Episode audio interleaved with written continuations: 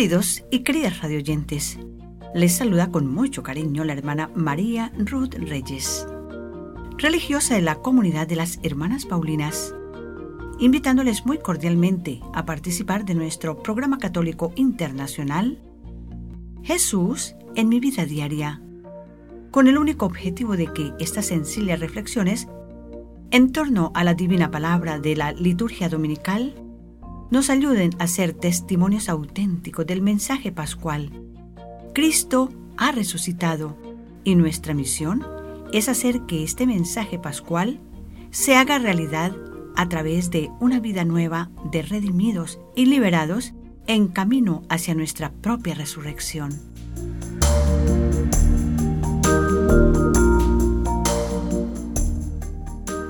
Celebramos hoy el segundo domingo de Pascua o Domingo de la Divina Misericordia, celebración establecida por el Beato Juan Pablo II, hoy San Juan Pablo II, y la liturgia de este segundo domingo de Pascua o Domingo de la Divina Misericordia tiene como propósito hacernos una invitación a vivir una vida de fe en el resucitado. Primero, a través de la descripción que Lucas hace en los Hechos de los Apóstoles de las características del estilo de vida de los primeros cristianos, en coherencia con la fe en sentido radical. Ellos eran constantes en la escucha de las enseñanzas de los apóstoles, a la convivencia, a la fracción del pan, la Eucaristía, y asiduos a la oración. Tenían vida en común. En lo espiritual formaban un solo corazón y una sola alma en sentido material, ponían en común sus bienes como signo de caridad fraterna y solidaridad cristiana, sobre todo con los más necesitados. Y Pedro, en la segunda lectura de hoy, nos recuerda que hemos nacido para una esperanza nueva, y con mucho realismo nos remarca que los cristianos, nacidos por el bautismo a una vida nueva, no quedan exentos de pruebas, tribulaciones y persecuciones. Pero eso sí, enfatiza en la posibilidad de vivir en alegría y en paz, aún en medio de las dificultades. Porque en el nuevo nacimiento, Dios comunica tres grandes bienes, la esperanza, la fe probada y al final el honor y la gloria. Y termina haciendo el elogio de quienes no han visto a Jesús, sin embargo lo aman no lo ven todavía y creen en Él. Esta bienaventuranza de Pedro la escuchamos en el Evangelio de hoy, cuando Jesús le dice a Tomás, porque me has visto, Tomás, has creído. Dichosos los que creen sin haber visto. Queridos y queridas radioyentes, tratemos de ser parte de estos dichosos que creemos sin haber visto. Y ahora mientras le pedimos a Dios que nos ayude a creer. Dispongámonos para seguir con el corazón la oración de apertura de nuestro programa, haciendo nuestro acostumbrado silencio. Y quiero decirles que esta oración por la paz fue preparada por el beato Juan Pablo II, hoy San Juan Pablo II,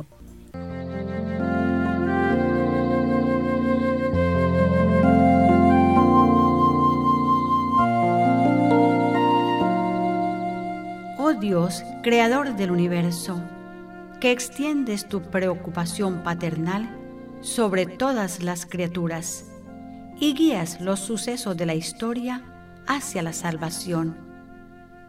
Vemos tu amor de Padre cuando rompes la resistencia de la humanidad y en un mundo quebrado por el conflicto y la discordia, nos preparas para la reconciliación renueva en nosotros las maravillas de tu misericordia.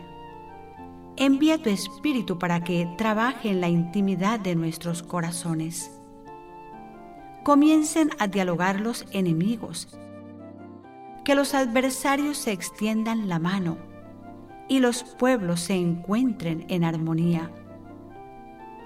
Que todos se comprometan a la búsqueda sincera de una paz verdadera por la caridad que vence el odio, por la paciencia que desarma la venganza. Amén.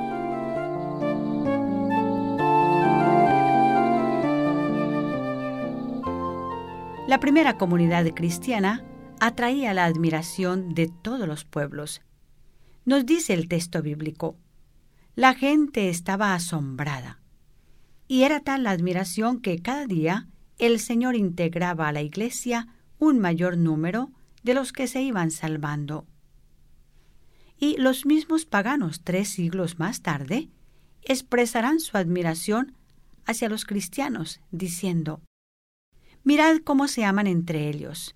Y algunos dirán que esta es una comunidad ideal, que puede estar lejos de la realidad que se vive hoy día, pero no imposible de realizar, si queremos realmente hacer un mundo de paz, de fraternidad, de solidaridad, como vivían los primeros cristianos y que hoy nos lo recuerdan los hechos de los apóstoles. Y si ha existido alguien a quien queremos tanto y que con su testimonio de vida nos enseñó a ser más fraternos, más hermanos, más unidos, ha sido Juan Pablo II, hoy San Juan Pablo II. Por eso, en este día, hemos invitado a nuestro amigo, compositor y cantor, Pablo Castro, quien le ha preparado el siguiente mensaje musical y titula Juan Pablo II.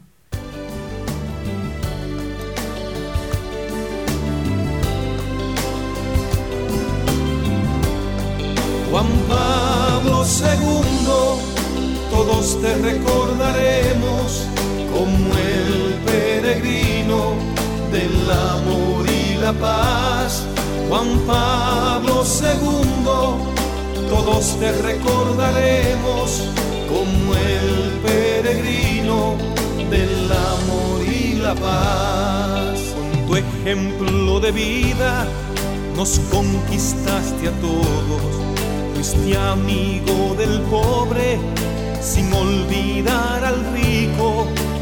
Bienvenido fuiste por todas las naciones llenando de esperanza todos los corazones.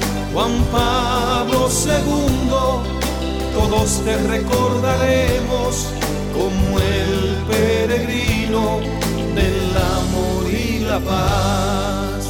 Tú nos enseñaste que el amor todo lo puede, que con armas ni con bombas el mundo no va a mejorar si luchamos por la justicia, la verdad y la igualdad, llegaremos muy temprano a que en el mundo reine la paz. En nombre de Latinoamérica te queremos dar las gracias, porque siendo de otra tierra nos amaste como hermanos. Adiós Juan Pablo II, caminante sin cesar todos te recordamos como peregrino del amor y de la paz. Gracias Pablo Castro por su lindo mensaje dedicado a Juan Pablo II, muy oportuno para este día tan especial para la iglesia y para todos nosotros. Saludos para ti y tu querida familia. Y entre las características de Jesús está la de ser original en todas sus manifestaciones. Por ejemplo, después de la resurrección, él pudo haberse aparecido privadamente a Tomás para dejarse ver y palpar. No lo hizo. O haberse presentado a Herodes para reprocharle su cobardía, o a los judíos su fanatismo, o a los soldados que lo crucificaron su crueldad. No lo hizo. ¿Cómo les parece? Jesús se apareció a aquellos que lo amaban. Porque para tener esas experiencias del encuentro con Dios hay que tener el corazón limpio y lleno de amor porque son estos los únicos que verán a Dios. Jesús también se adapta muchas veces a nuestras exigencias. Hoy lo hace con Tomás, adaptándose con tierna docilidad a las exigencias de Tomás. No creeré, sino cuando vea la marca de los clavos en sus manos. Meta mis dedos en el lugar de los clavos y palpe la herida del costado. Y Tomás, además de sentirse sorprendido, debe haberse sentido conmovido porque nunca se imaginó que Cristo atendiese un deseo tan difícil como ese. Porque ya sabemos que el peor castigo que se puede dar a quien no quiere creer es concederle aquello que pone como condición indispensable para creer. Y hoy el Evangelio de Juan nos narra la segunda aparición de Jesús a sus discípulos ocho días después de su resurrección, estando Tomás con ellos. Y así nos narra San Juan este episodio en el capítulo 20, versículos del 19 al 29. La tarde de ese mismo día, el primero de la semana, los discípulos estaban a puerta cerrada por miedo a los judíos. Jesús se hizo presente allí, de pie en medio de ellos. Les dijo, La paz sea con ustedes. Después de saludarlos así, les mostró las manos y el costado. Los discípulos se llenaron de gozo al ver al Señor. Él les volvió a decir, La paz esté con ustedes. Así como el Padre me envió a mí, así los envío a ustedes. Dicho esto, sopló sobre ellos. Reciban el Espíritu Santo. A quienes ustedes perdonen, queden perdonados. Y a quienes no libren de sus pecados, queden atados. Uno de los doce no estaba cuando vino Jesús. Era Tomás, llamado el gemelo. Los otros discípulos le dijeron, Vimos al Señor. Contestó, No creeré sino cuando vea la marca de los clavos en sus manos. Meta mis dedos en el lugar de los clavos y palpe la herida del costado.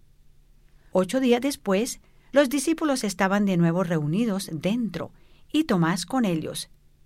Se presentó Jesús a pesar de estar las puertas cerradas y se puso de pie en medio de ellos. Les dijo, La paz sea con ustedes.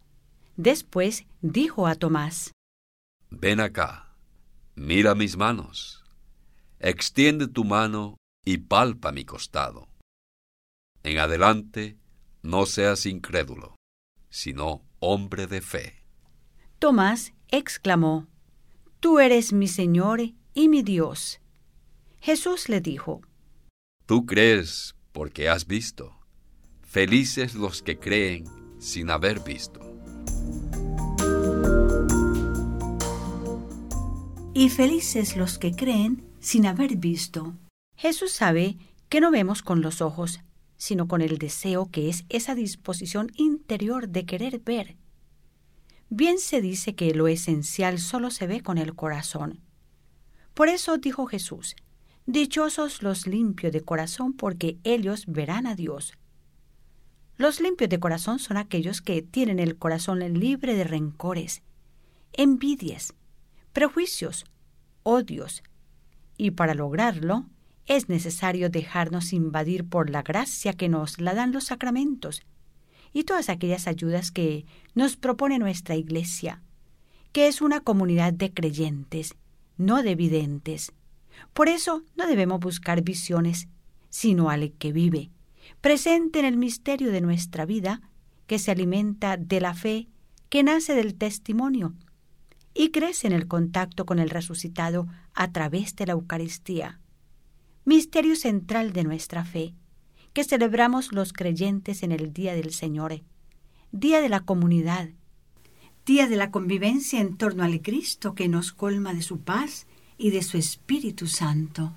Por eso, queridos y queridas radioyentes, alegrémonos y regocijémonos porque la resurrección de nuestro Señor Jesucristo nos ha hecho nacer de nuevo para una esperanza viva, para una herencia incorruptible, pura, que ha sido preparada para cada uno en particular.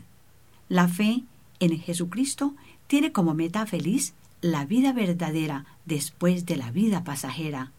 Nuestra propia resurrección después de la muerte nos lo garantiza Cristo resucitado, vencedor de la muerte.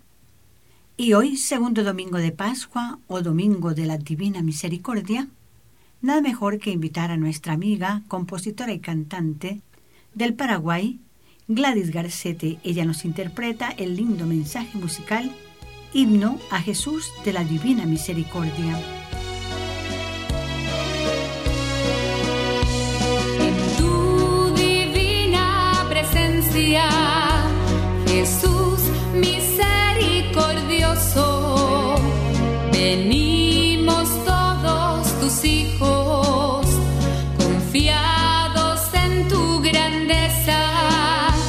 aurora resplandeciente,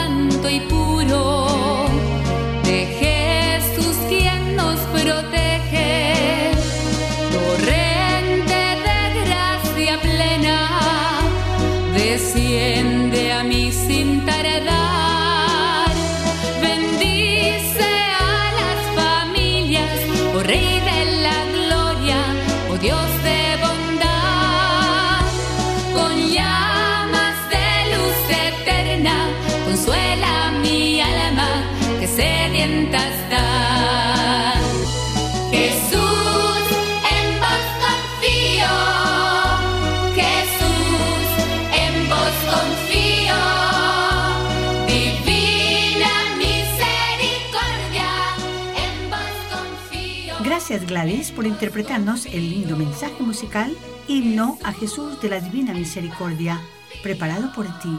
Y aparece en su disco compacto Gladys Garcete, Jesús en vos confío.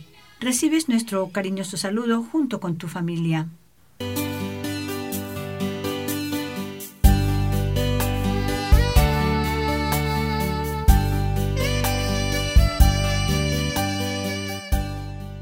Queridos y queridas radioyentes, las hermanas Paulinas, estamos presentando nuestro programa católico internacional Jesús en mi vida diaria, con el único fin de que, cada domingo, nos vayamos acercando más a Dios, sabiendo que desde siempre Él nos espera con infinita paciencia, cualquiera sea nuestra realidad. A Dios le importa es el momento en que tomo la decisión de encontrarme con Él, con quien me ha esperado y amado desde siempre, Jesús resucitado. Y seguidamente les recuerdo con mucho gusto a los santos de ayer que edifican hoy y que la iglesia celebra en esta semana.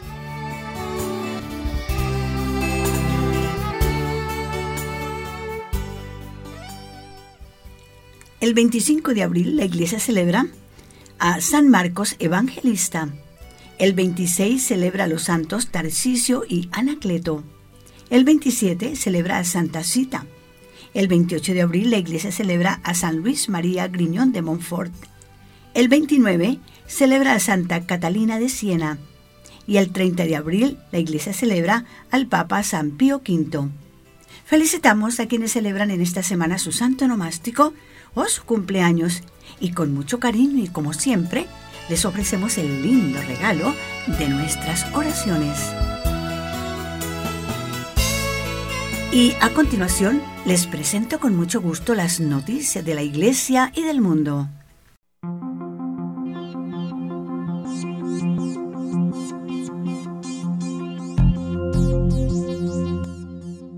Levantan andamios en Ucrania para proteger estatua de la Virgen de ataques rusos. Los trabajadores en Leópolis, en el oeste de Ucrania, comenzaron este miércoles a colocar andamios alrededor de una estatua de la Virgen María para protegerla de algún posible ataque ruso. Esto forma parte de una campaña para tratar de proteger y preservar los monumentos históricos de la ciudad tras la invasión de Rusia a Ucrania, que comenzó el 24 de febrero. Según se indicó, luego de la instalación del andamio, los trabajadores cubrirán la imagen de la Virgen con materiales de protección. Debido a la guerra que comenzó hace más de un mes, dejamos de renovar los monumentos y las estatuas arquitectónicas. Liliya Inochenko, jefa del Departamento de Protección Ambiental Histórica del Ayuntamiento de Leópolis, indicó que buscan proteger y preservar las estatuas históricas de cualquier daño deliberado o accidental, porque son parte de nuestro patrimonio. Creo que estamos protegidos por la UNESCO, ya que Leópolis está en su lista de patrimonio mundial y cualquier destrucción de cualquier objeto de esta lista es igual a la destrucción de cualquier otro objeto histórico en Europa. Pero me temo que el ejército ruso no está preocupado por eso en absoluto, añadió. Esta estatua no es la única imagen religiosa que los ucranianos intentan proteger. Hace un mes, frente a la Catedral Latina de Leópolis, un grupo de trabajadores erigieron andamios alrededor de una capilla renacentista, cuyos frisos muestran a Jesús en el huerto de Getsemaní siendo arrestado por los soldados. En esa ocasión, Onichenko señaló que si perdemos nuestra cultura, perdemos nuestra identidad y recordó el carácter multicultural de la ciudad.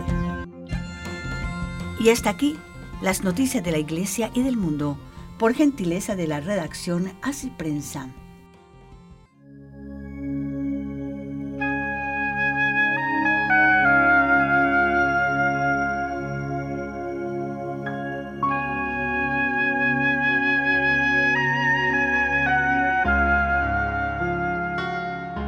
La cortina musical nos dice una vez más que el Padre Carlos ya está en nuestros estudios.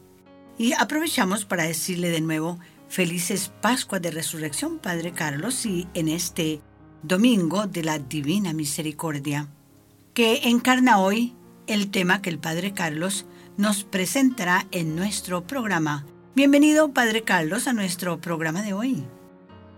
Muchas gracias, hermana Ruth. Qué alegría estar aquí con usted y con sus oyentes. Ante todo, quiero nuevamente desearles una feliz Pascua. Espero que hayan seguido celebrando con alegría estos días de Pascua.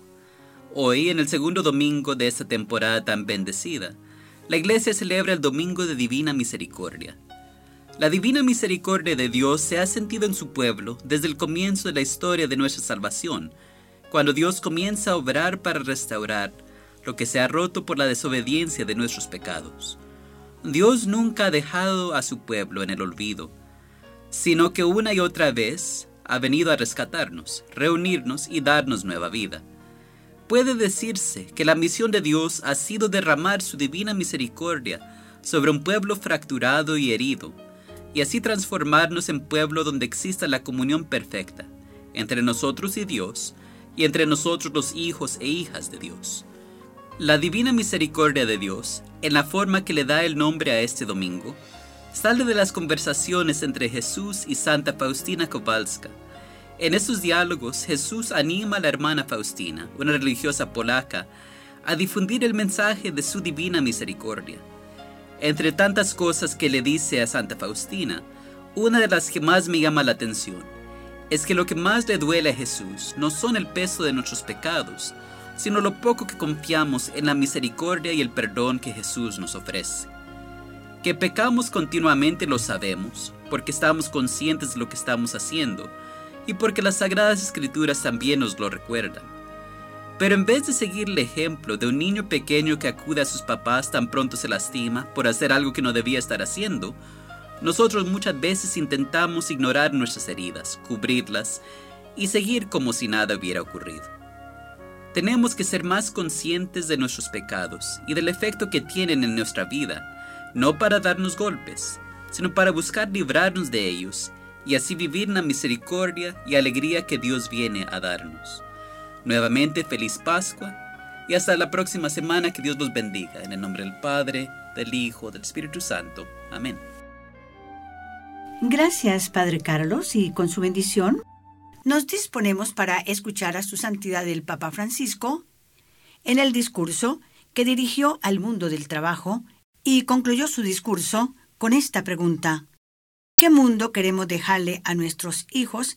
Escuchemos sus palabras.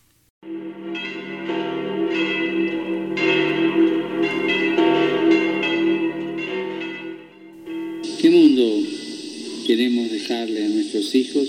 Creo que en esto, en la gran mayoría, podemos coincidir. Este es precisamente nuestro horizonte. Esa es nuestra meta y por ello hoy tenemos que unirnos y trabajar. Siempre es bueno pensar qué me gustaría dejarle a mis hijos y también es una buena medida para pensar en los hijos de los demás. ¿Qué quiere dejar México a sus hijos? ¿Quiere dejarle una memoria de explotación, de salarios insuficientes, de acoso laboral o de tráfico de trabajo esclavo? ¿O quiere dejarles la cultura de la memoria de trabajo digno, de techo decoroso y de la tierra para trabajar? Tres T, trabajo, techo y tierra. ¿En qué cultura queremos ver nacer a los que nos seguirán? ¿Qué atmósfera van a respirar? ¿Un aire viciado por la corrupción, la violencia, la inseguridad y desconfianza? ¿O por el contrario, un aire capaz de generar, la palabra es clave, generar alternativa, generar renovación o cambio? Generar es ser co-creadores con Dios.